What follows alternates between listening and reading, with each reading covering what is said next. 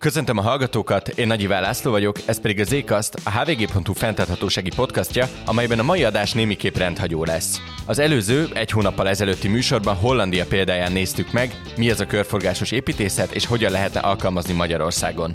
Ma pedig Dániába utazunk, hogy megtudjuk, mi kell egy országban a kerékpáros kultúra meghonosításához. Az adás első felében a Dán Urban Creators városfejlesztési és mobilitási NGO szakembere Cecily Killerich lesz a vendégem, aki elmeséli, hogyan épült ki a kerékpáros kultúra Dániában, a második részben pedig Kürti Gáborral, a Magyar Kerékpáros Klub elnökével reflektálunk az elhangzottakra, és nézzük meg, Magyarországon hol tart a biciklis átmenet, és miért akad el az áttörés. A beszélgetés első fele angolul, a második természetesen magyarul lesz hallható. Hello. Hello. Welcome to the show and thank you so much for coming on. And let's start with the basics. How would you describe the Danish cycling culture? What would you say? How many people get on a bike daily and how extensive is really the cycling infrastructure in Denmark? Well, I usually try to tell people that I see Denmark as two different countries when it comes to cycling and car ownership as well. Um, we have Denmark and then we have Copenhagen, and they have very different um, context and uh, different data as well um, as to how many people cycle.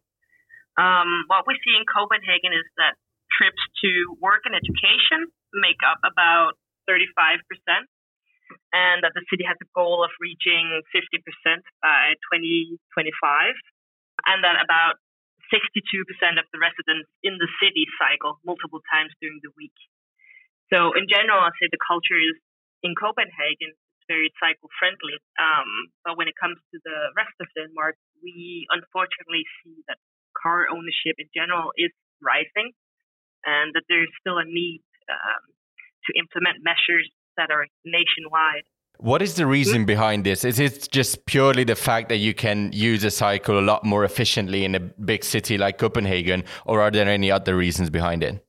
when the municipality of Copenhagen do their surveys asking the citizens why they cycle, usually easiest and fastest come out as top reasons. So I'd say that a lot of people in Copenhagen cycle not as an active choice, but also just because it's the easiest way to get, say, to work or education. And most people don't want to spend too much time commuting. But when it comes for the rest of Denmark, uh, we do see that the distances between your house and where you work or you study is much greater, and at the same time, you don't have as much of a developed public transportation network as you do in Copenhagen. So, in that sense, a lot of people will take their car instead. Um, and another factor is, of course, placement of functions overall. So we see this trend in Denmark in general in urban development that a lot of functions are centralized, like schools, for example. So where you would have villages um, before, you now have growing cities, which means that the distance is becoming longer for people um, to commute. So I'd say that's one of the main reasons. And in general, aside from cycling, how sustainable is transportation in Denmark? What measures are in place to reduce emissions or direct people towards more sustainable alternatives, such as public transportation or electric cars? So, what we've seen in Denmark in general, same as uh, many other major cities, um, cities like Copenhagen, Aalborg, Aarhus, Odense, which are the four uh, largest cities in Copenhagen, have started to implement goals for the green transition in their municipal plans, um, meaning that we're going towards a more electrified fleet. Um, but we're still not quite there yet. It's something that we have to, like many other cities, work on to really reach the goals. But for example, in, in Copenhagen, um, we're currently at a fleet of buses that are made up of 39% fossil and emission free um, vehicles. So the goal is to have it uh, fully uh, electrified, emission and fossil free by 2030. Uh, for electric cars, we do see a rapid increasing um, car ownership.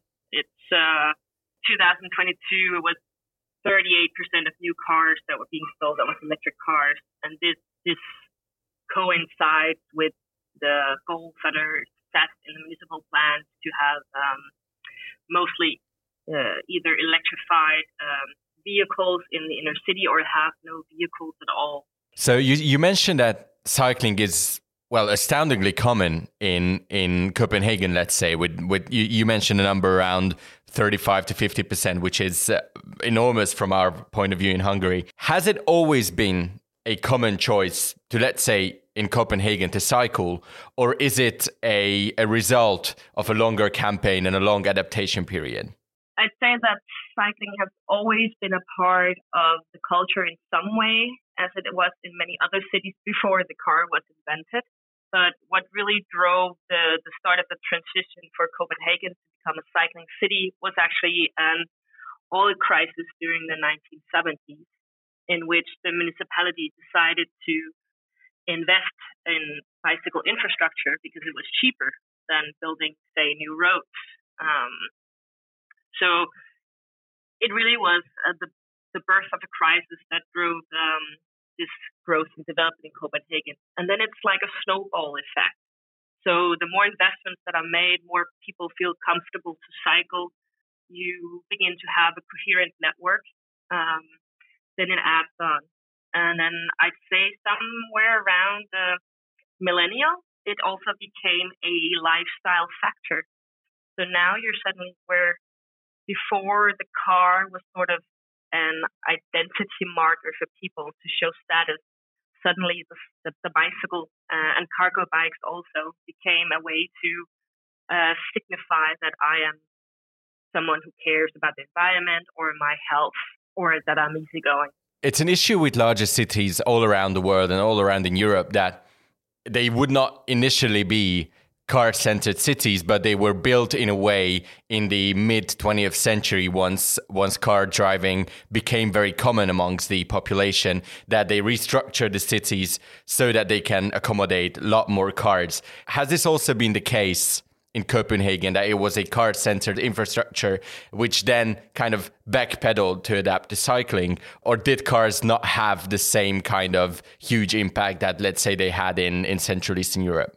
Absolutely. Uh, we see the same pattern in, in Copenhagen as in cities in Amsterdam, where you have this sort of um, inner city core um, from the Middle Ages with uh, small street and, and quaint architecture, and then somewhere around um, from the modernism in 1920 and to 1960, you began to really plan for uh, the car and to make um, uh, very large arteries going through the city.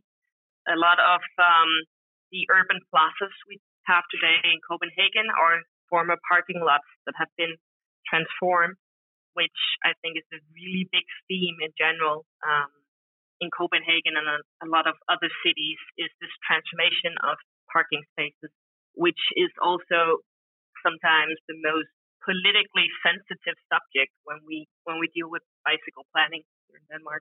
How did decision makers map out the ways in which they promoted cycling, and how did society respond to it? What kind of approach does a government or a municipality have to take in Denmark so that cycling be- could become prominent?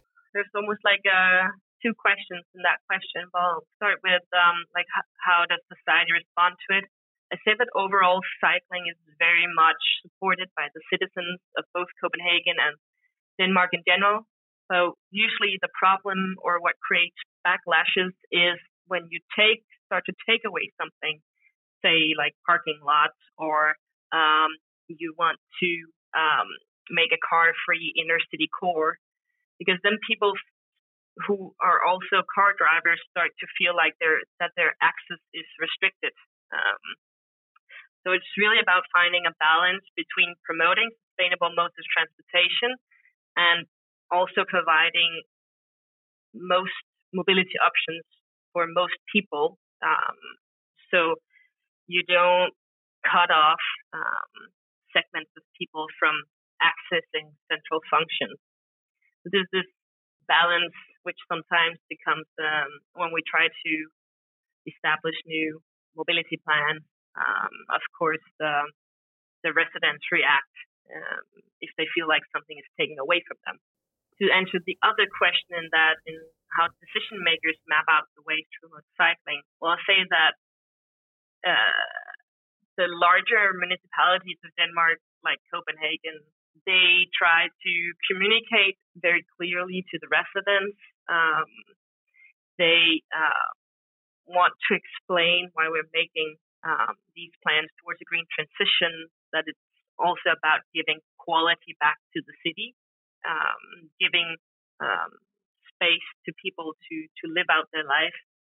And in regards to cycling, for example, the, the municipality of Copenhagen does a very great effort of making a pamphlet every year, um, which highlights like the base facts um, status. How are we doing on cycling in Copenhagen?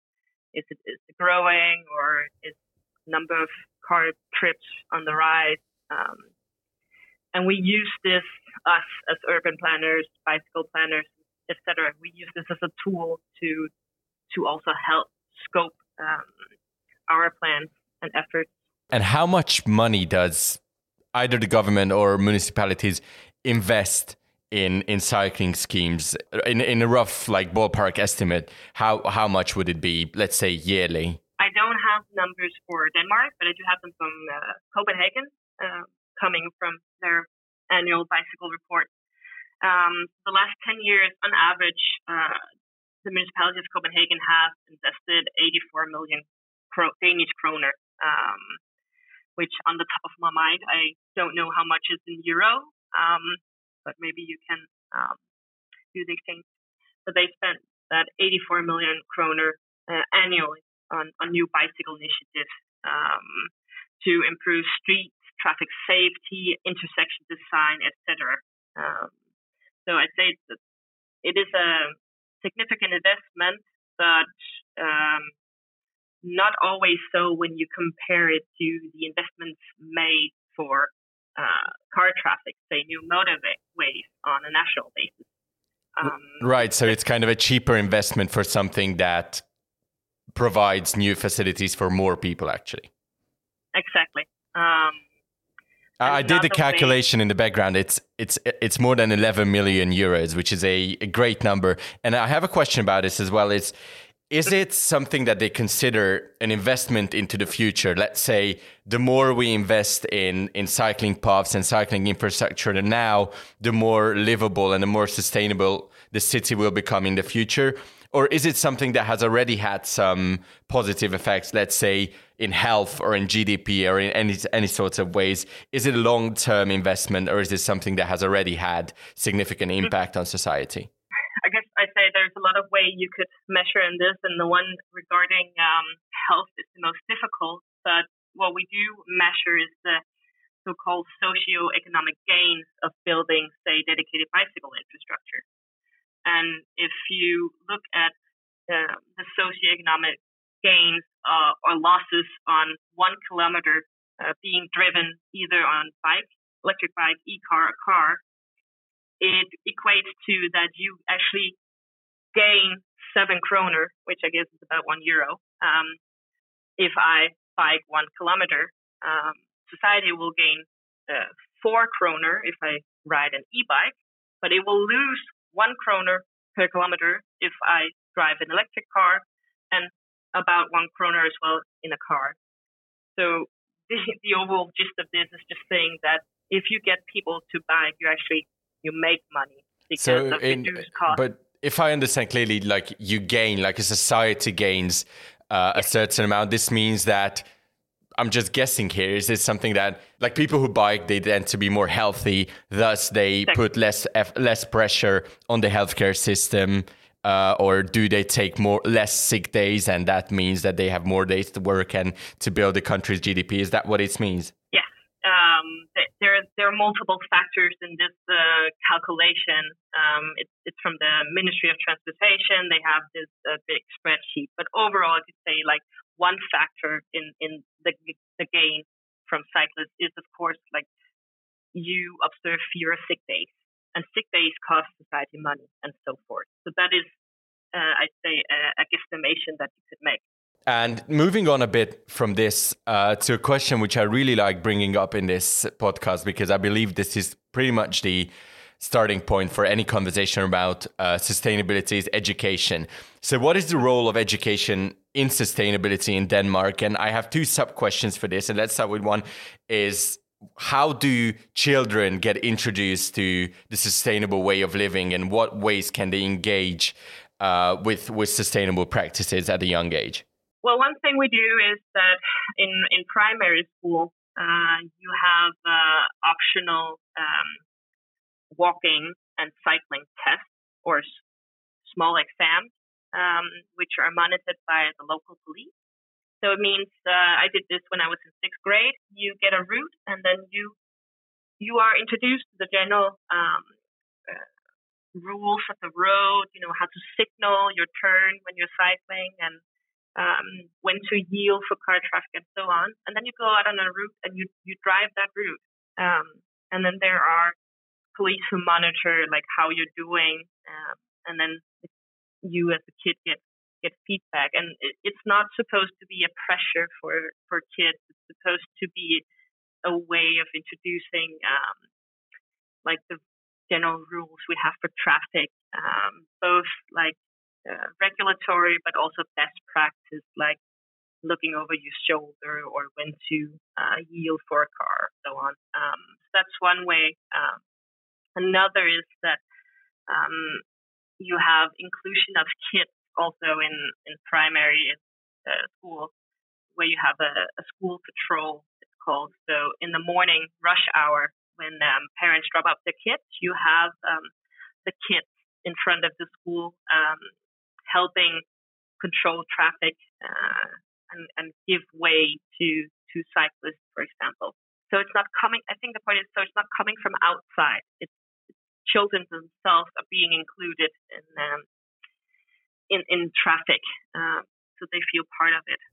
Obviously, this sounds great, and this happens to be the easier part. You just have to find the good ways to introduce children to them. But obviously, they are they're open to new ideas and they are open to learning about the world around them. But every time when it comes to sustainable development of cities, the tougher part is getting through to the citizens, to the adults. So, how does the Danish government or let's say the municipality of Copenhagen reach out to adults, reach out to citizens and teach them to be more responsible? What ways seem to be working when they want to get through to these people who are evidently people are a lot of the times they're self-centered they have their common practices of getting to work of of going on holiday of traveling from point a to point b how can you get people to change their habits?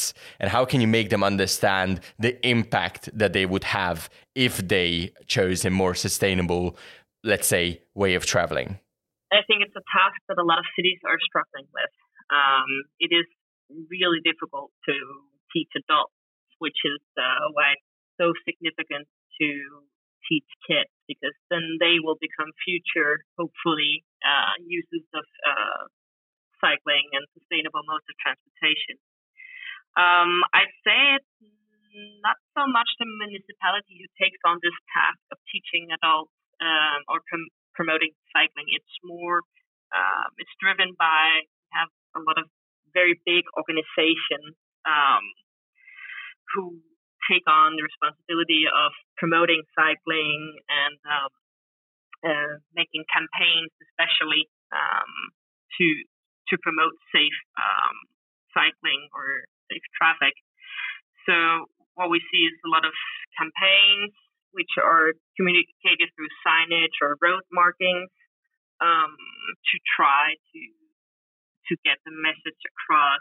But but overall, it's it's a battle of also um, a trend that we're seeing that especially families um, like a lot of young people cycle, but then when they start their family, usually family gets a car um, because now they have kids, and it's really difficult once that car is in the door. It's difficult to get people back on their bike again. Um, so we are um, overall trying to to actually educate uh, younger generation so they have this um, habit of cycling in, ingrained. Uh, and then you at some point I think recognize that you have a uh, group of of users that you simply can't convince uh, otherwise. So ultimately, do you think it is a question of laws and money or a question of responsible citizenship to build a successful campaign for cycling in a city? That is a tricky question. I'd say it's a it's a balance.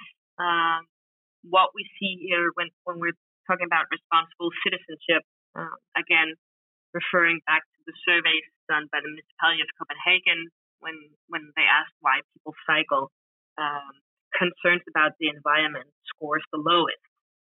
Um, so it's a known factor here that trying to promote cycling uh, as a sustainable mode of transportation is not really working, at least uh, with most adults. It, it, might be changing in the future. I'm hoping. Uh, we have a very idealistic young people who, who care about the environment.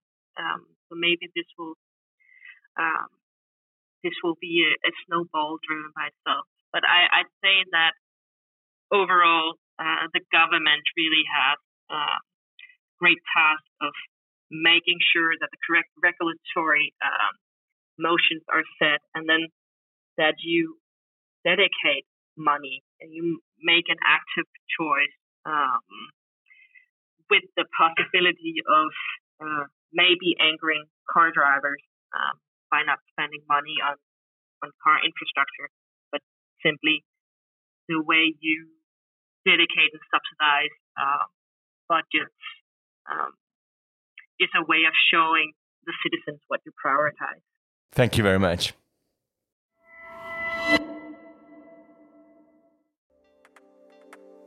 ...360 forint. Nagyjából annyi, mint egy BKV vonaljegy, és kevesebb, mint egy gombóc fagyi, vagy akár egy üveg kóla ára. 360 forintért most sokkal többet kaphat. A HVG 360 teljes kínálatát. Interjúk, dokumentumfilmek, elemzések, napi hírösszefoglalók, nemzetközi lapszemlék, publicisztikák, a fülke extraadásai és a teljes HVG heti lap digitális formában, mind egy helyen, egy előfizetéssel. Iratkozzon fel a HVG 360-ra május 19-ig, az első három hónapban csupán havi 360 forintért. Részletek a műsor leírásában.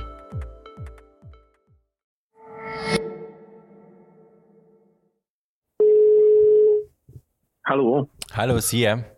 Ahogy ígértem, a második részben magyarul és Magyarországról beszélgetve folytatjuk. Itt van velem a vonalban Kürti Gábor, a Magyar Kerékpáros Klub elnöke. Az adás első feléből kirajzolódott egy már-már utopisztikus kép Dániáról, de hogyha nem tévedek, nem régiben voltatok egy tanulmányúton Dániában, illetve Svédországban.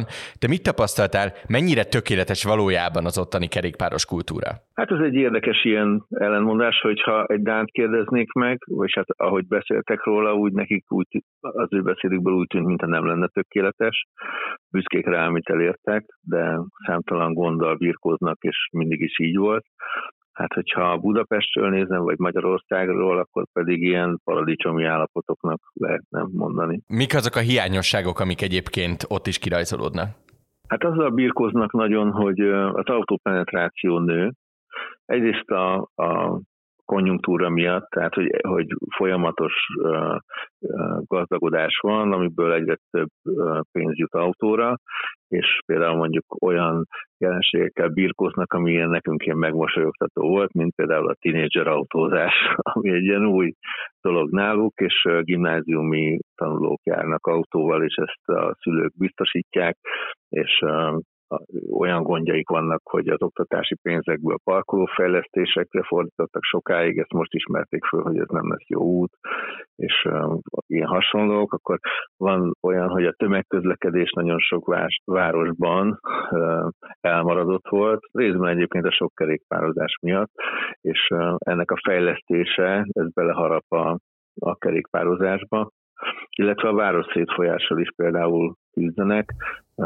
Jellemző adat például Kopenhágáról, hogy nagyon dinamikusan nő a város határon átkelő autók száma, miközben dinamikusan csökken a városban autózóknak a száma. Tehát aki már nem tud Kopenhágában lakni, az bringázni se tud annyira, és ebből különböző problémák adódnak. És említetted, hogy más dolgokban viszont egy paradicsom. Mik voltak a legfőbb különbségek, amik így Budapesten vagy Magyarországon nagyon szembetűnőek voltak? Hát van ugye egyrészt az élmény, tehát hogy hogy biciklizel egy olyan helyen, ahol a bicikli az első számú közlekedési eszköz. Ez ilyen egészen furcsa érzés, mert uh, igazából itt egy ilyen kisebbségi létben élted meg az elmúlt, mit tudom egy-két évtizedet, és uh, ott pedig, ott pedig olyan, mint itt autózni és aztán ennek mindenféle vetülete van, hogy a boltnál a parkolók, a, a elképesztő hömpölygő tömegek, az elsőbség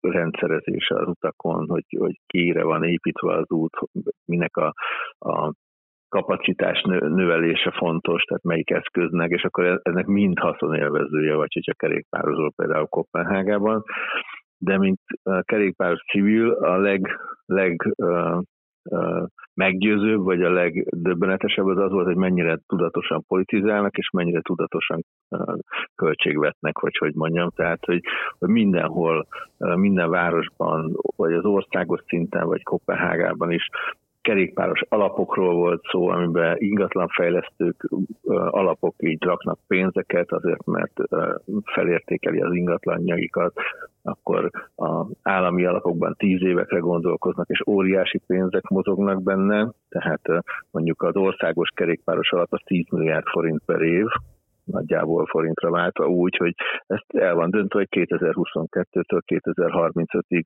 ezt minden évben ráfordítják, de ez csak az állami pénz, mert ezen kívül még vannak az önkormányzati ráfordítások és a pénzek és az ingatlanfejlesztők, tehát hogy elképesztő pénzeket mozgatnak meg, de nem is csak ez, ez érdekes, hanem hogy tudatosan, nagyon jól terveznek például, vagy hogy mondjuk egy ilyen kisvárosban projektkatalógusok vannak, amiből éves, évente választ a város egy következő megvalósítandó dolgot, és ezt, ezt priorizálják, és be lehet persze jönni új projektnek, de előre tudják évekre, hogy mit kell megoldaniuk, és tervszerűen minden vita nélkül mennek végig ezeken a lépcsőkön. Ezt látni, hogy hogy egy magyar viszonylatban, ahol mindig azzal birkózunk, hogy hogy adhok döntések vannak, a bicikli az mondjuk politikailag már elfogadott minden oldalon, de azt, hogy erre érdemi pénzeket szálljanak, vagy akár csak a forgalmi részarányal arányos pénzt rászánják, az egyáltalán nem jellemző Magyarországon, és ott viszont ez alapvető hozzáállás. Ugye erre szabályozási kérdésre még később visszatérünk, még van pár ilyen technikai kérdésem hozzád, ugye Cecilia arról is beszélt, hogy praktikus okai vannak a biciklizésnek Dániában, meg mondjuk főleg Kopenhágában, hogy egyszerűen gyorsabb eljutni A-ból B-be biciklivel, mint bárhogy máshogy. Ez egyébként mennyire igaz itthon, mondjuk Budapesten? Jelenleg mennyire adottak a feltételek ahhoz, hogy a biciklizés az tényleg egy kézenfekvő és gyors, praktikus megoldás legyen? Hát annyiban nagyon hasonlóak a, a dánok a magyarokhoz, hogy egészen alul, alul priorizálják a környezetbarát megközelítést. Tehát nem hoznak feltétlenül áldozatokat. Egy átlag Dán mondjuk nem hoz biztos, hogy egy magyarnál talán egy kicsit jobban, de nem hoz nagy áldozatokat a környezetért, hanem egyszerűen egyszerűen úgy rangsorolja a közlekedési formákat, hogy a praktikum az első. Tehát mondjuk mondok egyet, hogy Kopenhágában ezt mérik is, 52% azért biciklizik, mert egyszerűen ez a legkönnyebb közlekedési mód neki legegyszerűbb. 51% azért, mert karban tartja magát, és ezt ráadásul az ingázási idejében teszi időveszteség nélkül, 43%-nak gyorsabb, és csak 18% azt, hogy azért biciklizik, mert ez környezetbarát, ami a legelső indoknak a harmada. És uh, egyébként ez jellemző máshol is, többször, már több éve is, amikor dánokkal beszéltünk, akkor ők, ők mondták is, hogy nem is nagyon érdemes kampányokat csinálni a zöld oldaláról a kerékpározásnak. Nyilván ezt hozzáteszik mindig, tehát ez egy ilyen állandó eleme a marketingnek, de, de alapvetően a, a megfelelő környezetet kell, hogy kialakítsák, és a, a, a biztonságos környezetet a kerékpározáshoz, meg a feltételeket, és ez mindent üt. Tehát, hogy ez, ez felülírja az összes többit szempontot, és ebben a magyarok is egyébként hasonlóak, lehet, hogy egy kicsit kevésbé vagyunk környezettudatosak, de még ennél is, vagy nem tudom, de, de hát szóval, hogy, hogy nem amiatt ülünk biciklire, mert hogy az megvédi a bolygót, hanem azért, mert, mert praktikus. És ezért nagyon nagy felelőssége van a politikának és a várospolitikának, mert az, hogy praktikus-e, azt viszont mm, a városnak a a rendszere dönti el, hogy mire van szervezve a város, milyen közlekedésre, és hát van olyan városi közlekedési rendszer, amiben nem, hogy nem praktikus, hanem még veszélyes is, vagy nagyon riasztó kerékpározni. Hát ott nem bicikliznek sokan, és Budapest ugye ebből a helyzetből építkezik valamennyire mostanában kifelé. És akkor fókuszáljunk is Budapestre, mert nyilván ez a legkézenfekvő párhuzam, hogyha az adás első részében főleg Kopenhágáról esett szó. A fővárosban mennyi az aktív kerékpározók száma jelenleg? Kiket tartunk ennek, és mennyien vannak? Hát nagyjából az, aki nagyon aktívan és rendszeresen és tényleg így szinte napi szinten kerékpározik, az kb. egy ilyen 50 ezer ember. Ez folyamatosan nő mostanában, de azok, akik, akiknek van kerékpárjuk, és azért valamikor bicikliznek hétvégén, vagy nagyon alkalmanként, vagy a szezonban a csak 25 fok fölött, az elérheti a 2-300 ezer embert is Budapesten. És ez mennyit fejlődött mondjuk az elmúlt 10-15 évben? Nagyon nagy uh, ugrás volt a kerékpározásban Budapesten nagyjából 2005 és olyan 2010-12 között. Tehát akkor, akkor, akkor nagyon, nagyon kicsi bázisról, nyilván onnan sokkal könnyebb nőtt a kerékpározás, és aztán nagyjából elért egy üvegplafont, úgy 2012-13 körül. Az üvegplafon alatt azt értem, hogy a város, ahová be tudott rakni kerékpársávokat, mindenféle más közlekedési módnak a sérelme nélkül azt megtette. Tehát minden politikai oldal támogatta azt, hogyha valahová megoldható egy kerékpársáv megépítése, mondjuk az megtörténjen. De aztán elérkezett az a, az a pont, amikor, amikor ez már nem ment tovább. A belvárosban semmiképp, a külvárosban még valamennyi tere volt, de a belvárosban már nem. És akkor, akkor jöttek azok a azok az utak, amiket egyenként meg kellett küzdeni, és ezek egyébként átlagosan ilyen 7-8 évig tartanak. Tehát mondjuk ennyibe került a, a kiskörúti kerékpársáv, a Bartók Béla út is ennyibe került nagyjából, a körúti kerékpársáv is, tehát a tanulmányok, az első ötletek megszületésétől kezdve ennyi idő volt, amíg, amíg minden uh, politikai tényezőt, a lakosság megítélését, stb. fordították a trendek arra, hogy igen, hát az kerékpározás az kell, hogy legyen, és akkor ezeket is meg lehet lépni. És ez most is így van egyébként, tehát nagyon nehéz. Most talán a Lánchíd, ami a, az egyik ilyen uh, terület, meg a rakpart Budapesten, és hát a Lánchidon sem ideális kerékpározás valósul meg, még az új verzióban sem, de mindig egyen jobb, és azért ez egy pozitív dolog, hogy előre van uh, út igazából, és ez egy egyirányú utca, tehát hogyha egy, egy uh, kerékpársáv megépül, akkor utána azt azért veszély már nem szokta fenyegetni, de, de nem könny, könnyű bármilyen beruházásért lobbizni, ami a a közutaknak, az útfelületnek az újrafelosztásával jár. És mennyire volt kézzelfogható hatása a mikromobilitásnak, és gondolok itt főleg a Molbubira és hasonló kisebb bicikli megosztókra abban, hogy, hogy most már 50 ezresre tesszük a rendszeres kerékpározók számát. Nagyon érdekes a Molbubinek a hatása, mert először ilyen közvetett hatásai voltak, de azok kulcsfontosságúak. Tehát az első ilyen hatás az az volt, hogy ugye talán 2000 Hát 2011-ben született döntés a MOL hogy, hogy megvalósul, és aztán egy idő volt, mire még meg is történt, vagy elindult a, a MOL Bubi, és 2014-ben indult talán be, ha jól emlékszem, és az, a 2011 és 14 közti időszak az arról szólt, hogy egy intézkedési tervet csinált a főváros, amiben mindenki azon gondolkozott és dolgozott, ebben a munkában, hogy hogyan lesz alkalmas arra a város, hogy egyáltalán egy ilyen közbringára ráüljenek az emberek, tehát hogy merjenek biciklizni a, a városban. És akkor nagyon sok útnak a terve, meg ilyen hálózati terv, meg stb. született. Ebből például Bartók Béla út, ami később megvalósult, késve persze, az is ennek a csomagnak a része volt, hogy az Irinyi út a Petőfi híd budai körzetében, ami talán hát tavaly, tavaly valósult meg, az is ebben a csomagban volt. Tehát, hogy, hogy a város elhatározta magát a fejlesztésre, és ez jó volt, és mi, mi civilként ebben érveltünk is, hogy hogyan akar uh, kerékpározást uh, nyomni a város, hogyha, hogyha az útjai nem alkalmasak rá. És aztán, amikor megtörtént az üzembehelyezés, akkor meg egy olyan kedvező helyzet lett, hogy a, a fővárosnak a közlekedés szervező cége, a BKK, az gyakorlatilag részvényesé vált a, a budapesti kerékpározásban azáltal, hogy a kerékpáros részlege is volt a bubi üzemeltetésen keresztül. Ezért alapvető szemléletmódjává vált, hogy, hogy minden közútfejlesztés és minden ilyen hasonló kérdést azt a kerékpáros oldalról is meg kellett gondolnia. Tehát külön kerékpáros osztálya volt például, ami lehet, hogy bubi nélkül talán nem is jön létre, hogyha mondjuk a bubi nincs. És aztán most ért el a bubi oda, ez szerintem így körülbelül a harmadik sebességfokozat, amikor érdemben hozzátesz a városi kerékpározáshoz. Most ezt úgy kell elképzelni, hogy, hogy amíg mondjuk 2020-ban még ezer kerékpárost tette a városba, körülbelül a bubi 20-ban, addig 2023-ban, tehát három év alatt, most erre a nyárra már 15-20 ezer között várjuk azt, hogy naponta ennyien fognak bubit használni. Ami, ami most jelenti először azt, hogy a bubi az érdemben egy nagyságrendi hozzájárulást ad a kerékpározáshoz Budapesten számokban is. És összességében mennyire könyvelnéd el sikeresnek az elmúlt négy évnek a kerékpáros fejlesztését Budapesten?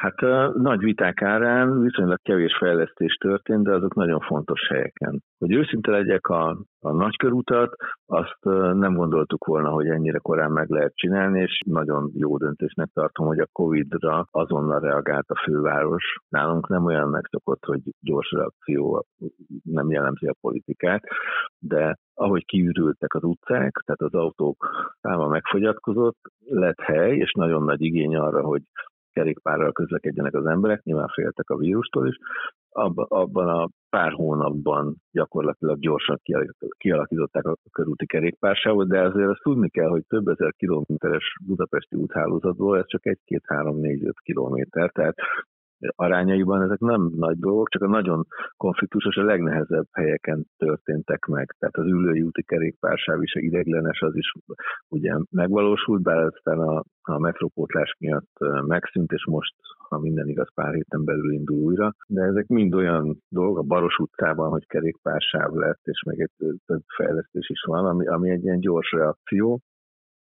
de, de amennyire örülünk neki, azért annyira fontos azt is látni, hogy ez még, még nem fordította meg azt a trendet, amilyen város Budapest közlekedés szempontjából. Tehát az összközlekedési térnek ezek nagyon kis szeletkéi. Én nem vagyok ezzel abszolút elégedetlen, meg hát ezeknek meg kell történnie, és ez minden városban ugyanilyen nehéz volt, amikor az üvegplafont ott is elérték, de, de az, azt azért most már mondhatom, hogy a nagyja még mindig előttünk van Budapesten, és, és még, még nagyon sok út kell, hogy kerékpáros barát legyen ahhoz, hogy egy összefüggő hálózat megvalósuljon. A kerékpáros klubnak egyébként az a célja, hogy ez az első számú célja, hogy egy összefüggő hálózat megvalósuljon, néha még minőségi engedmények árán is, hogy egyáltalán mindenkinek legyen opciója az, hogy kerékpárral közlekedik, addig, amíg, amíg két kilométeren megvan oldva, egy kilométeren a út végén is megvan oldva, de három kilométeren a közepén egy darálóm kell átmenni, addig nem fog biciklizni senki. De van olyan, hogy 500 méter sokat számít, tehát a Láncidnál például 500 méter kulcsfontosságú, mert annyira féltek áttekerni a bicikliükkel az emberek a Láncid darálóján régen. És állami szinten ez idő alatt hogy látod, szerinted volt bármilyen előremutató, vagy ehhez fogható előremutató folyamat? Tehát aktívabb lett akár Magyarország attól, hogy volt aktív Magyarországért felelős államtitkára, vagy ez egyelőre egy olyan dolog, a kerékpáros fejlesztés így a 21. században, ami a városok saját hatáskörében tudott előrelépni? Hát azt látom, hogy, hogy mindenki elkötelezett, Hát amíg, amíg arról van szó, és ezt egyébként még Dánottól is lehetett hallani, hogy hogy amíg arról van szó, hogy a kerékpározást támogatni kell, arra mindenki igent mond. Dániában is egyébként mindenki nyilván igent mond, de hogyha prioritásokról van szó, költségvetésről van szó, akkor már azért látszik, hogy kinek mi a fontossági sorrendje. És, és az az észrevétel, hogy, hogy például a, én úgy érzem legalábbis, hogy a, a kormányzat Magyarországon a kerékpározást támogatja, de kicsit inkább, inkább szabadidős tevékenységként tekint rá, ha a forrásokról van szó. Tehát egy Budapest-Balaton az meg tud épülni, egy Balatonkör vagy egy Euróveló az egy nagy fontosságú dolog, és stb. De ezek töredék annyi embert érintenek, mint amennyi a településeken belül ingáznak kerékpára, és azekre viszont nem annyi forrás jut. És, és ezen valószínűleg jó lenne változtatni, nem tudom nyilván, hogy meg ez ilyen kényes politikai kérdés, hogy most kinek mi a fontos, és hogy mi a fontossági sorrendje, de az biztos, hogy, hogy mondjuk Dániában egészen elképesztő, tehát Dániának kevesebb lakója van, a főváros a kisebb, stb., de hogy ott csak az állami, az önkormányzatiak nélkül 10 milliárd forintnyi forrás évente, és nem tudom, 15 évre előre ez így le is van ütve. Nálunk pedig Hát egyszer volt például Budapesten ez a versenyképes közép-Magyarország operatív program, ami 8 milliárd forinttal gazdálkodott, de ez körülbelül 10 éven keresztül nyúlt, mint a rétes tészta, és nem is nagyon jelentkeztek rá, nem valósultak meg belőle igazán hatékony dolgok Budapesten sem és azt gondolom, hogy a költségvetést kell nézni mindig. Tehát, hogy, ha valakinek az igazi prioritásait megnézzük, akkor szerintem az a költségvetéséből fog meglátani, és Budapestnek is, és az államnak is rendkívül kicsi a költségvetésben a kerékpározási részaránya.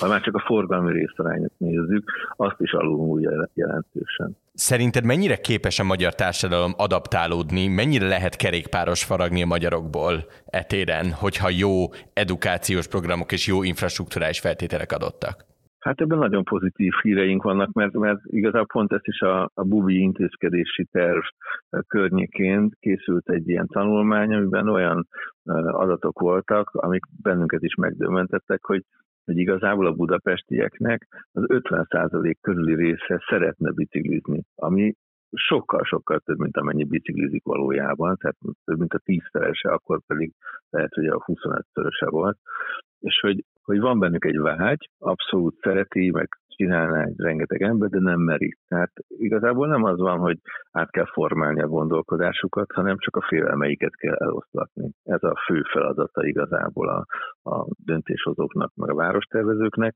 és akkor nyilván ez pénzbe kerül, de, de az affinitás, ez Magyarország az egy kerékpáros nemzet, tehát hogy még, még régről is a hagyományainkból is ezt hozzuk, tehát a Petőfi hídon 1980 körül építették el a kerékpársávot, vagy az Árpád hídon is kerékpársáv volt, és, és rengeteg, 40% körüli kerékpáros részarány volt Budapesten már, és hogy, tehát, hogy innen, innen jött egy olyan rendszer, ami, amiben ilyen soksávos utak, felgyorsított közlekedés, nagyon sok autó, aztán később dugók is, és ettől, ettől az emberek nyilván elriadnak, és nem bicikliztek. Hogyha a körülményeket változtatjuk, akkor szinte maguktól jönnek az emberek biciklire. És mit gondolsz az autós kerékpáros ellentétről? Egyfelől kíváncsi vagyok arra, hogy szerinted ez, ez egy súlyos ellentéte, vagy, vagy csak valami olyan, amit a politika fúj fel, és egyáltalán egyébként más országokhoz képest mennyire van jelen nálunk ez a vita, mennyivel jelentősebb annál, mint mondjuk ami valójában lehet? Hát egyrészt ez mindenhol van,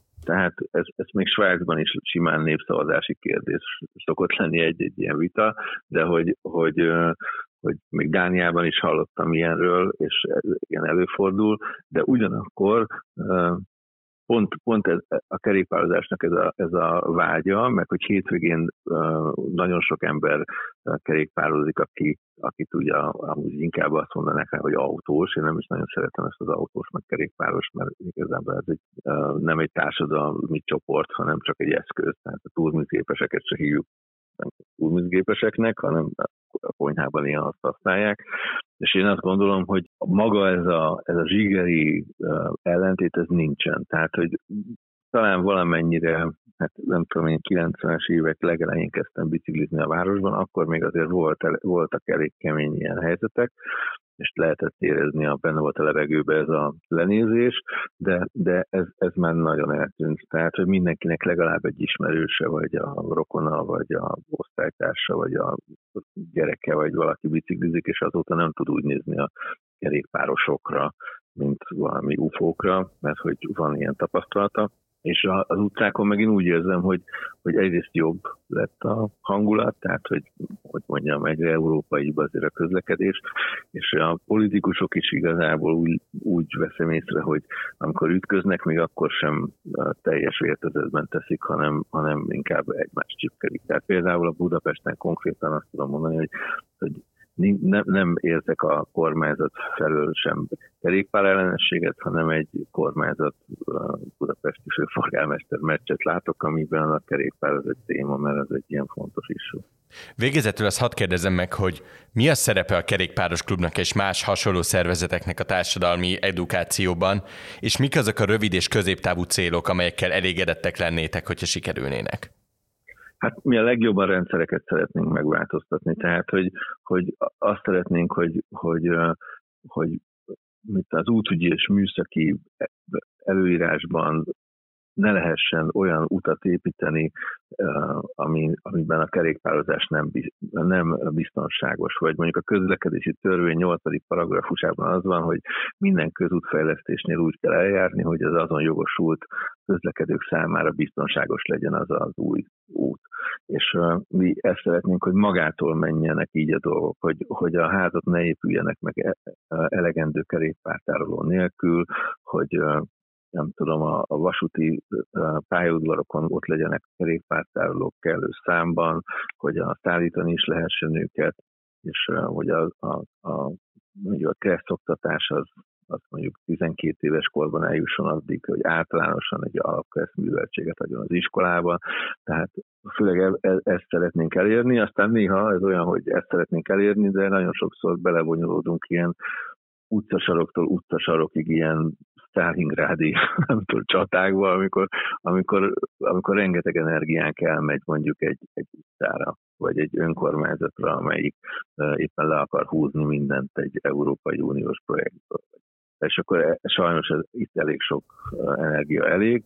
Meg hát a másik az az, hogy van egy olyan civil szervezet, amelyiket úgy hívják, hogy Magyar Kerékpáros Klub, és akkor ez egy 9,5-10 milliós országnak a, a kerékpározás kellene, hogy kerékpározását kellene, hogy tolja, és akkor van öt emberünk, és ömlik azt, az, hogy hol segítsünk, mi nem jó, hol kellene bármi, változtatni valamit, és egyszerűen amikor az ember nemet mond, akkor, akkor borzasztó érzés is, meg akinek nemet mondunk, annak is szörnyű, hogy most pont az ő utcájával, vagy pont az ő kerületével nem foglalkozunk, ezért is szeretnénk azt, hogy rendszereket változtassunk meg, és, és olyanokra szabjunk, mint a, a fejlett kerékpáros országokban.